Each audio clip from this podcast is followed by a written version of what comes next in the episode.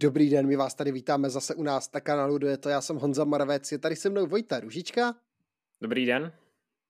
A my, než se vrhneme na to, proč jste si tohle video nebo tenhle podcast pustili, to je Amstel Gold Race, ta ženská i ta mužská edice, protože obě nabídly podle mě velmi kvalitní závodění, tak vás pozvu, pojďte sledovat náš Instagram, náš Twitter a další naše sociální sítě, protože jsme tam opravdu hodně aktivní, děláme tam hodně věcí, nejen výsledky, ale i třeba nějaké rozbory, zamyšlení tam dáváme, a tak podobně, novinky, aktuality, takže pokud nechcete přicházet o žádné novinky ze světa cyklistiky, zaměřte na náš Twitter, na náš Instagram, všechno důležité tam najdete a my se vám tam vždycky připomeneme, když bude nový podcast, nový nějaký díl něčeho, když vyjde do prostě nové dojeto, tak se, tam, tak se to taky dozvíte vždycky tam. Takže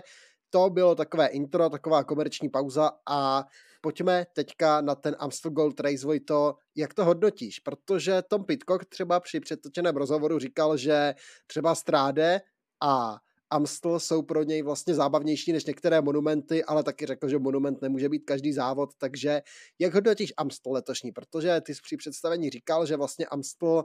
každý rok bývá vlastně pro tebe zajímavým závodem. Bylo to tak i letos? Uh, tak říkám, že to je pro mě nejoblíbenější ardenská klasika, přece jenom valenský šíp je pak jen ten uh, pár minutový sprint na Murde Huy, takže tam skutečně stačí se zapnout pár posledních metrů. Uh, Lutych jak který rok, tam něk- některé roky skutečně to moc zajímavé nebylo, některé byly trochu zajímavější a celkově Amstel to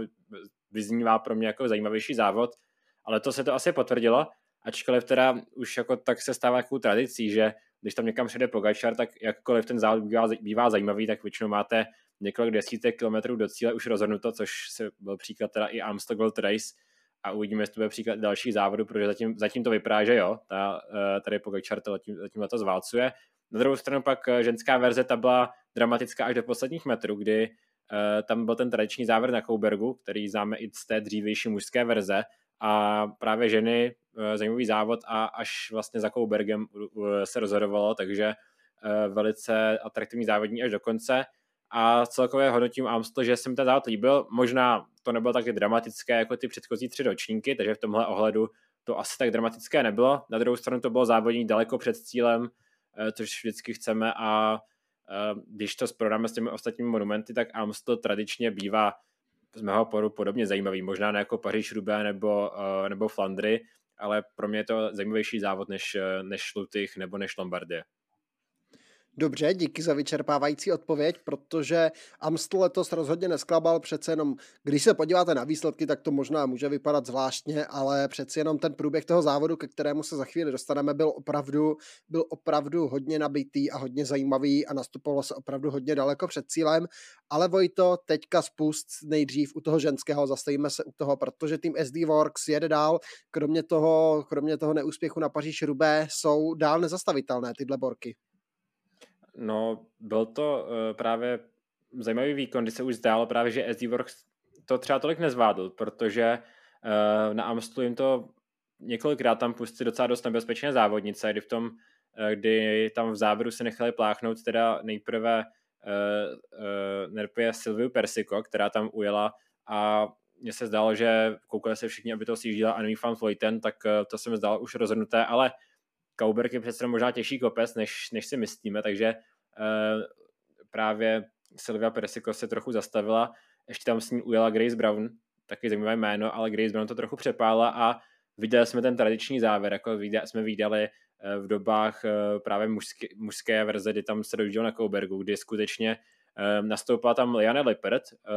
která se zdala, že má hodně sil, ale nikoho urvat nedokázala a tak docela početná skupina přijela přes Kauberg, a naprosto ideální moment v útoku si vybrala právě Demi Follering, která počkala, až to zlomí do té roviny, kdy se Liana Lippert eh, vzpomněla, otočila se po ostatních, ten moment Demi Follering vyrazila a uh, jelikož po nikdo hned nevyrazil, tak bylo jasné, že už pro to vítězství se dojede. A Demi Follering teda uh, poprvé tady vyhrál domácí závod, tam v rozhovoru před startem říkala, že hodně by tady chtěla vyhrát, přece je to právě největší holandská klasika a to jak u mužů, tak u žen. A Povedlo se jí to teda a pak ještě to, tu dominanci zkompletovala právě Lotte Kopek, kdy si dojela pro druhé místo. Třetí Shirin van Anroy, možná uh, trochu, trochu překvapení, že v tom sprintu byla také rychlá. Ona je sice úspěšná závodnice, ale v těch sprintech jsme letos zatím tolik neviděli.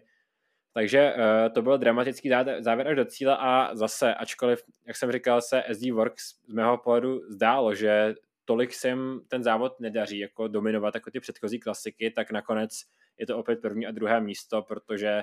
právě Follering a Kopeky jsou v těch klasikách trošku někde jinde než, než ostatní závodnice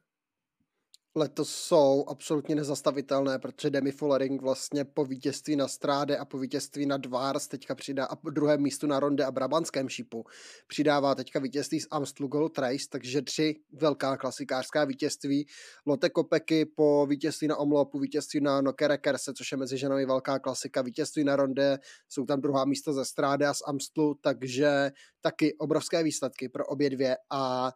klobouk dolů před tím SD Works, protože ty závodnice jsou letos zatím na jiném levelu a nikdo jim tam nedokáže, nikdo jim tam nedokáže pořádně konkurovat. Jediný snad track se jim dokáže přiblížit. Elisa Longoborgini, právě Shirin van Androy,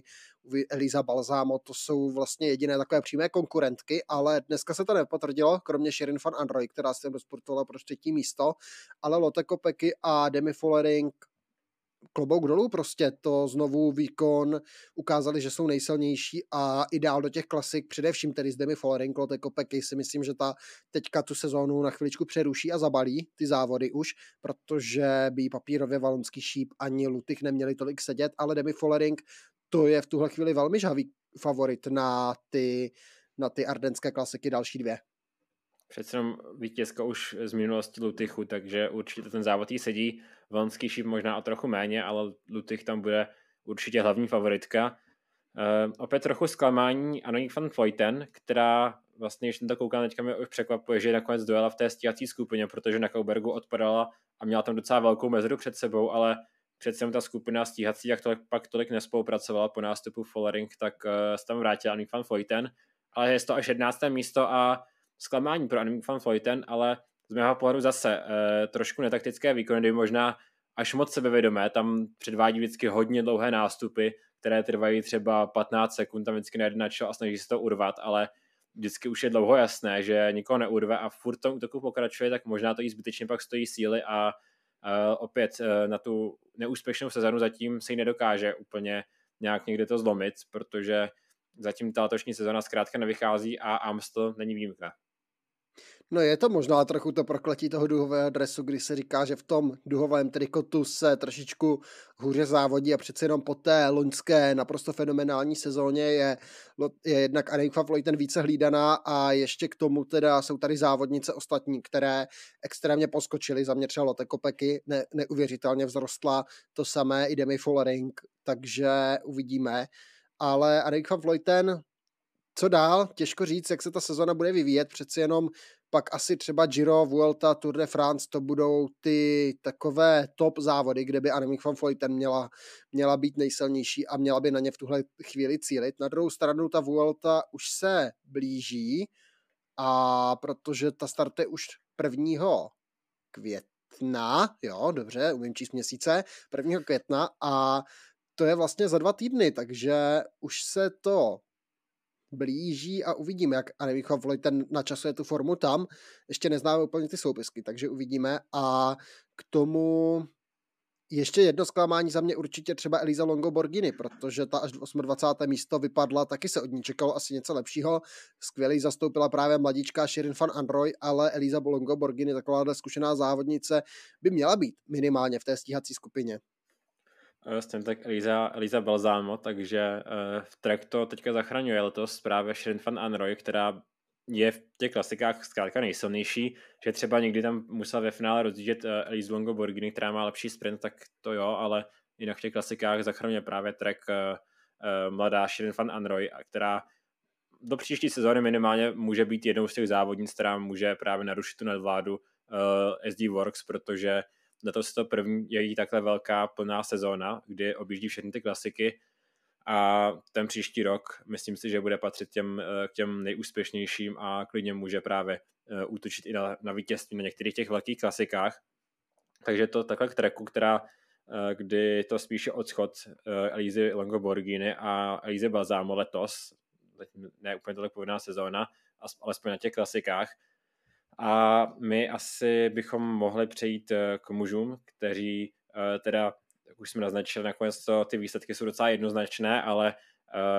ve finále ten závod až třeba do mety 25 km před cílem, tak byl dost, dost dramatický.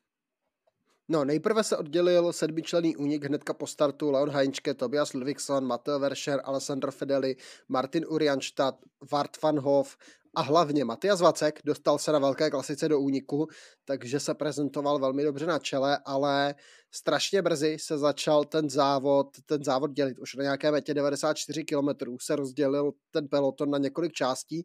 I i z důvodu pádu, kde skončili velcí favoriti na zemi, tam byl Beno a Kosnefro a skončil tam Nilsson Paulos, další jezdci, ale do čela se dostali, dostala velmi silná skupinka, kde nechyběli dva hlavní favoriti, Tom Pitcock s Tadem Pogačarem, doplňovali je tam třeba Magnus Sheffield, Kevin Janes, Alexej Lucenko, Axel Cingle, Mateo Sobrero,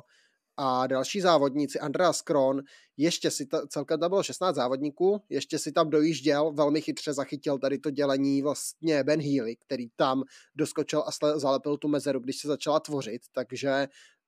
klobouk dolů před mladým Irem a nebude to, nebude to naposledy, kdy budeme smekat klobouk před vlastně Benem Healym. Tadle ta 16 spolupracovala, přijela, přijela Kauberg, a tak nějak pokračovala, trošičku se nadělila ta skupina, že tam bylo pak 11 lidí, za nimi peloton, týmy Bahrain, Trek, Jumbo, Uno X a všechny další, které vlastně nestihli to dělení, se snažili s tou situací něco udělat, ale když tam vepředu máte tady Pogačara, Alexe Lucenka, Toma Pitkoka, což jsou borci, kteří vám, nebo Magnuse Sheffielda, což jsou borci, kteří vám vlastně tu skupinu ohromně posunou, tak se chytají strašně těžko a ten náskok se tam nějak pořád motal mezi půl minutou a tři čtvrtě minutou a bylo víceméně jasné, že, že se to asi nesjede. Velký hrdina dne za mě Mateo Trentin, k tomu později, protože už třeba nějakých těch 75 km před cílem tam byl posled, zbýval jako jediný domestik tady Pogačarovi v tom stíhacím pelotonu a už tam vypadal hodně špatně odpadal. Tady Pogačar pak měl defekt, což, mohl, což byl celkem problém a v tu chvíli Mateo Trentin vlastně vyrazil, že mu pojede pomoct, že ho tam dotáhne zpátky, ale tady Pogačar si řekl, že na co bude čekat na Mateo Trentina, když si tu skupinu dojede sám, proběhla výměna kola, tady Pogačar si ve stoupání dojel tu skupinu sám a víceméně, víceméně neutralizoval tady tím ten pokus, ten pokus Mata Trentina, takže ale Trentin ukázal velmi dobré nohy, že se tam ještě dokázal vrátit, dokázal se zmáčknout a chtěl pomoci tady Pogačarovi. Každopádně pak přišly ty rozhodující momenty na stoupání Icerbosvé, to rozjel tady Pogačar a ta skupina se začala dělit. Tady Pogačar, Tom Pitcock a ještě k ním dojel Ben Healy, a takhle jeli spolu ty, tyhle tři. Za nimi se ustavili Andras Kron s Alexem Lucenkem jako stíhací skupina. No a pak přišel ten moment, kdy vlastně nastoupání, a teď mě to vypadlo to jméno, protože jsem to psal do zprávy a samozřejmě jsem si to nenapsal, ne. takže já to eh, rychle K- najdu. Koitenberg. Jo, na Koitenbergu. Tady Pogačar nastoupil, odpáral Healyho s Pitcockem a bylo víceméně rozhodnuto. Pitcock pak ještě teda odpadl od Healyho a Ben Healy si dal pro druhé místo, Tom Pitcock třetí. Tady Pogačar pak vlastně v pozávodním rozhovoru řekl, že dostal tip od Matěje van der Pula, že mu psal zprávu, ať právě nastoupání Koitenberg na, uh, nastoupí a zaútočí a serve vlastně ostatní, takže tady Pogačar pak říkal, že se Matěje van der Pulovi rozhodně ozve a poděkujeme tady za ten tip. Uvidíme, jestli mu poděkuje třeba, že mu dá někde víc prostoru zase on Pogačar v závodě, ale uh, právě nástup na Koitenbergu uh, do té doby mi připadalo, že Pogačar, ačkoliv vypadal samozřejmě super silně pořád, tak mi nepřipadalo, že by byl třeba v takové pohodě na, jako na Flandrech. Eh, připadalo mi, že třeba i v některých těch nástupech, kdy se to zrychlovalo, tak ne, že by měl nějaké problémy, ale ne, že by se zase naopak cítil super tak, aby zase surval všechny a vyhrál o dvě minuty. To jsem si třeba na té metě 30 km přece nemyslel. Já jsem předpokládal, že tam třeba dojde ta trojka i spolu až do cíle, protože mi nepřipadalo, že možná, že Ben Healy tam vypadalo trošku, že občas už má trochu problémy, naopak Tom Pitcock se zdálo, že to třeba i zkouší tak nějak jako ne nástupem, ale že na těch některých stoupáních navýšit tempo a servat ty ostatní dva, ale zkrátka tady Pogačar udělal tady Pogačara a, další dominantní vítězství, kdy si dal pro teda letos to další scénné vítězství do sbírky, kdy je teda teprve čtvrtým, komu se podařilo vyhrát Flandry i Amstel v jedné sezóně. Je to teda Jan Rás, Eddie Merckx až Filip Gilbert, komu se to povedlo v historii, takže tady Pogačar je ten další do té, komu se to povedlo. Ben Healy pak teda trochu překvapení, že dojel druhý. Já jsem, ne, že bych mu nevěřil, že by dneska nemohl předvíct dobrý výkon, ale právě třeba na Brabantském šípu, kde chytře vystihnul ten moment k útoku, ale v závěru ho dost jasně porazil Duran Godon, tak jsem nečekal, že by dneska Ben Healy měl takhle dojet na druhém místě a třeba ještě pak porazit v závěru Toma, Pitcocka. Mě mrzí ta kudla dozad od týmu EF, že oznámili tu soupisku těsně po tom, co my jsme dotočili a já jsem doeditoval vlastně to video třeba hodinu po tom, co jsme skončili s natáčením, tak EF oznámilo soupisku a Ben Healy tam skočil, protože asi by se o něm mluvili trošičku víc, kdyby tam byl v té soupisce, protože je to opravdu za mě zatím objev té letošní sezóny, 22-letý Ir, borec, o kterém se předtím téměř skoro nevidělo, ne, nevědělo a nemluvilo, ale to má fantastickou sezónu, kterou teďka korunuje pódium z Amstlu. Rozhodně klobou dolů před Benem Healem, protože to, co letos předvádí. A i tady, že si vlastně dokázal poradit s Tomem Pitcockem, že ho dokázal servat, ukázal, ukázal velmi srdnatý a velmi kvalitní výkon Ben Healy já si pamatuju, jak jsme v tom představení ještě tak jsem říkal, že mě překvapuje, že Ben Hill není, není v té soupisce, ale pak ji EF tým ještě aktualizoval a teda Ben Hill pak dal druhý, takže naopak EF e jsem právě počítal s Nilsem Pavulsem, který naopak uh, celý den byl úplně neviditelný a závod nedokončil potom, takže to bylo asi zklamání, ale Ben Hill ho právě dokázal výborně zastoupit a dojel si pro to nejlepší možné místo, protože tady Pogačer opět byl dneska k nezastavení. Uvidíme teda, jak to bude vypadat na těch dalších ardenských klasikách, kdy eh, tady Pogačar vyhlašuje, že třeba valonský šip mu už tolik nesedí, ale uh, i tak si myslím, tam bude ten favorit číslo jedna, když pak se budeme koukat na ty, před, ty kurzy před závodem. A možná teďka právě k tomu Pitcockovi, který z mého pohledu mi působil, že by celou dobu mi připadalo, že s Pogačarem tam bude a že se cítí super dobře, ale mně skoro připadá, že Tom Pitcock eh, nám dělá to, co nám dělá v cyklokrosu, že vždycky má najednou takový úplně blackout najednou vypne a ze sekundy na sekundu vypadne, pak se třeba chytne zpátky, ale v tom silnějším závodě už to něco jiného v tom cykl, než v cyklokrose a už není cesty, jak se vrátit zpátky za zadní kolo tady Pogačera. Na druhou stranu mě už při tom prvním nástupu tady Pogačara, kdy rozerval celou tu ujetou skupinu, tak mně přišlo, že Tom Pitcock tam má v určitých pasážích problém se tam vlastně udržet s tady Pogačarem a snažil se, snažil se vlastně zuby nechty, možná šel i do červených čísel, hrábal si příliš dlouho, kdežto Ben Healy ten, ten cíl vlastně svoje tempo a pak si to docvakal nahoře přes vrchol. Ale že, Pogač, že Pitcock se tam možná snažil za každou cenu, na druhou stranu nechcete pustit tady Pogačara, protože když pustíte tady Pogačara, už ho neuvidíte, velmi pravděpodobně, takže chápu, proč se ho Pitcock snažil držet zuby nechty, na druhou stranu podle mě to přepálil, vyplýtval tam moc sil, hrábl si do červených čísel a pak už to nedokázal dohnat, i když vypadal, vypadal hodně dobře a přejmo, překvapilo mě vlastně, že ho Ben Healy, že ho Ben Healy serval. Na druhou stranu musíme říct, že pak vlastně mezi tím prvním a druhým Pogačarovým nástupem uběhlo nějakých 10 kilometrů, na kterých Healy nestřídal a jenom se vedlo, zatímco Pitcock tam Pogačarovi protáčel, aby se tam vlastně nevrátila skupinka Andreas Kron a Alexi Lucenko a pak už, a pak už Pitcock jel prostě v červených číslech a vlastně Lucenko s Kronem ho v cíli málem i dokonce přejeli. Benihny vlastně to samé udělal i na Brabantském šípu, takže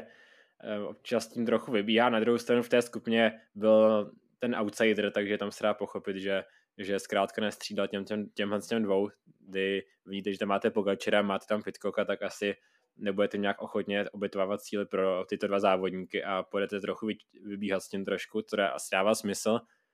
Ale právě jsem čekal, že Pitcock ten závod asi ten závod, který mu sedí ze všech nejvíce společně ze Stráde, z těch co eh, kalendáři, co se jezdí, takže myslím si, že on sám z toho byl zklamaný, když byl jsem viděl na pohodu, kdy eh, tady Pogačar tam exoval zase to pivo uh, hodně, hodně rychle, zase tam za sebe kopnul, tam Pitcock jako tak jenom olíznul pěnu a odložil ho, odložil ho pryč, takže tam to nevypadalo úplně na nadšení. Pak další jména, která mě třeba překvapil, byl Alexej Lucenko, který uh, po tom, co letos z mého pohledu absolutně neviditelný závodník, tak eh, chytnul obrovskou fazónu a teďka působí jako jeden z těch nejsilnějších balíků, kdy uh, teda vyhrál nejprve závod kolem Sicílie a teďka na Amstu patřil k těm hlavním hybatelům toho závodu. A dlouho tam vlastně, obět, vlastně často tam chytnul i špatný moment, kdy se oddělala ta skupinka, on byl trochu vzadu a, a i tak Alexej Lucenko páté místo za mě teďka překvapení těch posledních dní, jak právě závodí protože poměrně dominantně vyhrál závod kolem Sicílie, kde nebyla špatná konkurence. A teďka páté místo vlastně na Amstlu taky hodně dobrý výkon klobouk dolů před Alexem Lucenkem, protože tu formu, tu formu chytil opravdu, opravdu brutální a zase se o něm, zase, zase se o něm asi bude mu, muset mluvit směrem pak k Tour de France, protože přece jenom ukazuje, že pořád v sobě ty kvality toho závodníka, toho, tu, ten svůj neuvěřitelný motor, že v sobě má. To samé se dá říct Andrasi Kronovi, taky velmi dobrý výkon na čtvrté místo. Dánský závodník, který loni měl absolutně neviditelný sezónu, tak se letos taky vrací celkem, celkem nahoru a podává velmi dobré výkony a zajíždí dobré výsledky. Takže i Andras Kron, pozor na něj tady při klasikách, protože mladý dánský závodník taky ukazuje hodně dobré nohy v tuhle chvíli. No a pak šesté místo Andra Bajoli dovezl tam tu stíhací skupinu před Maximem Van Hilsem, byl tam Matias Kilmose, Alexander Kapp, Axel Cinkle, Valentin Maduas, Trošku překvapivě tam byl Jay Hindley pro mě, to jsem nečekal, že tam bude Jay Hindley zrovna jako on v zaboru. Valentin Ferron, Gianni Vermeer, Steve Benot, Kevin Jeněc, takže ty další vlastně favoriti, ale třeba Sergio Igita vůbec nedojel, Jay Hindley tam byl, zajímavé, těžko říct, ale oba vlastně by se měli chystat až na Tour de France, takže směrem k Giro tady jsme nikoho neměli, si myslím. No já jsem měl hodně takových vytipovaných závodníků, kterých jsem věřil, že by tam mohly být. Napadá mi právě, eh, ať už to byl Sergio Igita nebo Attila Walter, kterému jsem dneska docela dost věřil, uh, pak úplně třeba bez Nova Koznefru a úplně vyhořel. A to asi bylo tím, že ne, nezachytil ten původní nástup, který byl právě už těch necelých 100 km před cílem. Tam nebyli ale třeba tým Age Dezer nějak se úplně ne, nezdál, že by se chtěl přetrhnout, aby tam eh, dojel zpátky pro Benota Koznefroje, takže uh, tým Age Dezer po tom, co super zajel Brabantský šíp a zdálo se, že Koznefroa bude ten hlavní favorit, uh, případně bude mít zády i Dorena Godona, který vyhrál ten závod Brabantský šíp, tak Age Dezer dneska úplně zklamání a Beno Koznefroa nenavázal na to, říkal, říkal tady, že má hodně nevyřízené účty s tím loňským rokem, kdy byl nejprve vyhlášen vítěz, pak zjistil, že byl až druhý a letos, letos Benoit Kazorfa a celý tým až Dezer úplně neviditelný výkon. Za mě zklamání i třeba Movistar, Alex Aranboroš 31. Ruben Guerreiro 39. takže taky velmi nevýrazný výkon od této sestavy. Soudal Quickstep, tam, tam v lajku držel vlastně Andrea Bajoli, ale pořád je to 3 minuty a 14 vteřin za Tadejem Pogačarem a pořád je to vlastně minuta od pódia, takže ani tady od Quickstepu to nebylo úplně nejlepší, takže těch týmů, které by se dali hanit, tady bylo opravdu celkem dost. Když se podíváme na nějaké statistiky, je to pro tady Pogačara to 28 km solo, je nejdelší solo od roku 97, kdy Bjerner jízdal nějakých 35 km sám, takže tady a první solo od roku 2014, kdy solo vyhrál Filip Želber po útoku na Kaubergu, takže tady to je jedno vlastně historické, historické takové prvenství. Pak tady na Amstlu jsme měli letos nejmladší pódium, protože přece jenom tady Pogačar 24, Tom Pitcock 23 a Ben Healy teprve 22, takže opravdu mladí borci se dostali na pódium. A ještě mě napadá jedna věc, tady Pogačar mimo to, že, dnes, že letos pozbíral už asi 11 výher, tak a to jsou výhry jako Amstel, Paříž, Nice, Ronde van Flanderen, takže to nejsou žádné jako vedlejší závody, tak má tady Pogačar sám o sobě, kdyby byl sám, sám o sobě jako tým, tak má víc výher než než krom EF, Quickstepu, UAE a Jamba, tak má víc výher než všechny ostatní týmy. Včetně Ineos, včetně Vanty, včetně Alpecinu, včetně Movistaru a tak dál. No, jak jsme, jak už prostě Torej Pogačar byl nejlepší cyklista posledních let od té doby, co vstoupil do balíku, tak letos se zdá, že to ještě povýšil na jiný level a že ještě o něco lepší, než byl ty předchozí roky, na mě tak působí, nebo jestli zkrát, nevím, nevím čím to je, protože letos je úplně, úplně nezastavitelný. A právě ještě uvidíme, co předvede na Valonském šípu, kde teda si pak představíme v dalším videu Valonský šíp. A co představí ještě předvede na Lutychu, kde bude taky hlavní favorit, takže uh, myslím si, že ještě, jestli k té sezóně letošní ještě přidá ardenský triptych, tak uh, pomalu, jak se už to nebude nový Merckx a bude, už jako se nebude srovnávat eh, s, eh, s Eddie Merckxem a bude to prostě tady Pogačar jako ten, ta super hvězda a myslím si, že v té moderní cyklistice byste těžko hledali takového závodníka. Ze 17 dní 11 výher vlastně v loňské sezóně jich měl 16 za celou sezónu. V roce předtím, v roce 2021 těch výher bylo 13, takže letos ta to procento těch vyhraných závodů je naprosto neskutečné. Vlastně byl poražený jenom na Sanremu a na E3. Nikde jinde ho nikdo neporazil. A přece jenom vyhrát vlastně dva týdenní etapáky, klasiky a to bojovat vlastně na Sanremu o vítězství na E3, na, o vítězství a pak deklasovat vlastně třeba Matěje van der Pula na Flandrech a teďka deklasovat konkurenci na Amstlu a chystat se na Valonský šíp a na Lutych a být jako reálný aspirant na tu ardenskou trojkorunu. Každý rok se říkalo o Alejandro Valverdemu, že, že by to mohl dokázat. Alejandro Valverde vždycky vyhrál valonský šíp a Lutych, ale Amstel nikdy a uvidíme, co tady Pogačar, protože je reálný aspirant na to, aby tu trojkorunu poprvé po nějakých těch 12 letech od roku 2011, aby ji zase vyhrál, po té, co se to povedlo Filipu Žilbérovi tehdy. No, mně se líbí právě, jak se říkalo po Tour de France, že tady Pogačar možná zvolí trošku takový střídnější přístup k tomu závodění, protože se říkalo, že to možná trochu přepál tu lonskou sezónu a proto už pak nestačil v tom třetím týdnu na Tour de France, tak uh, nevypadá úplně, že by to nějak tady Pogačar vyslyšel a zvolil úplně opačný přístup, že čím víc, tím líp, tak zdá. A nedá se ale úplně říct, že to je kvantita nad kvalitou, protože zkrátka eh, tady Pogačar sice obětí všechno, ale všechno vyhrává, takže uh, tady Pogačar jako jsem zvědavý, jestli pak na to třeba opět uh, zaplatí na Tour de France, to asi nevíme a myslím, že tady Pogačar to v tuhle chvíli ani neřeší, prostě je tady teďka v tuhle chvíli, jdou se ardanské klasiky, Amstel jsem ještě nevyhrál, tak ho tam předu vyhrát, pak teda zkusíme ještě valonský šíp.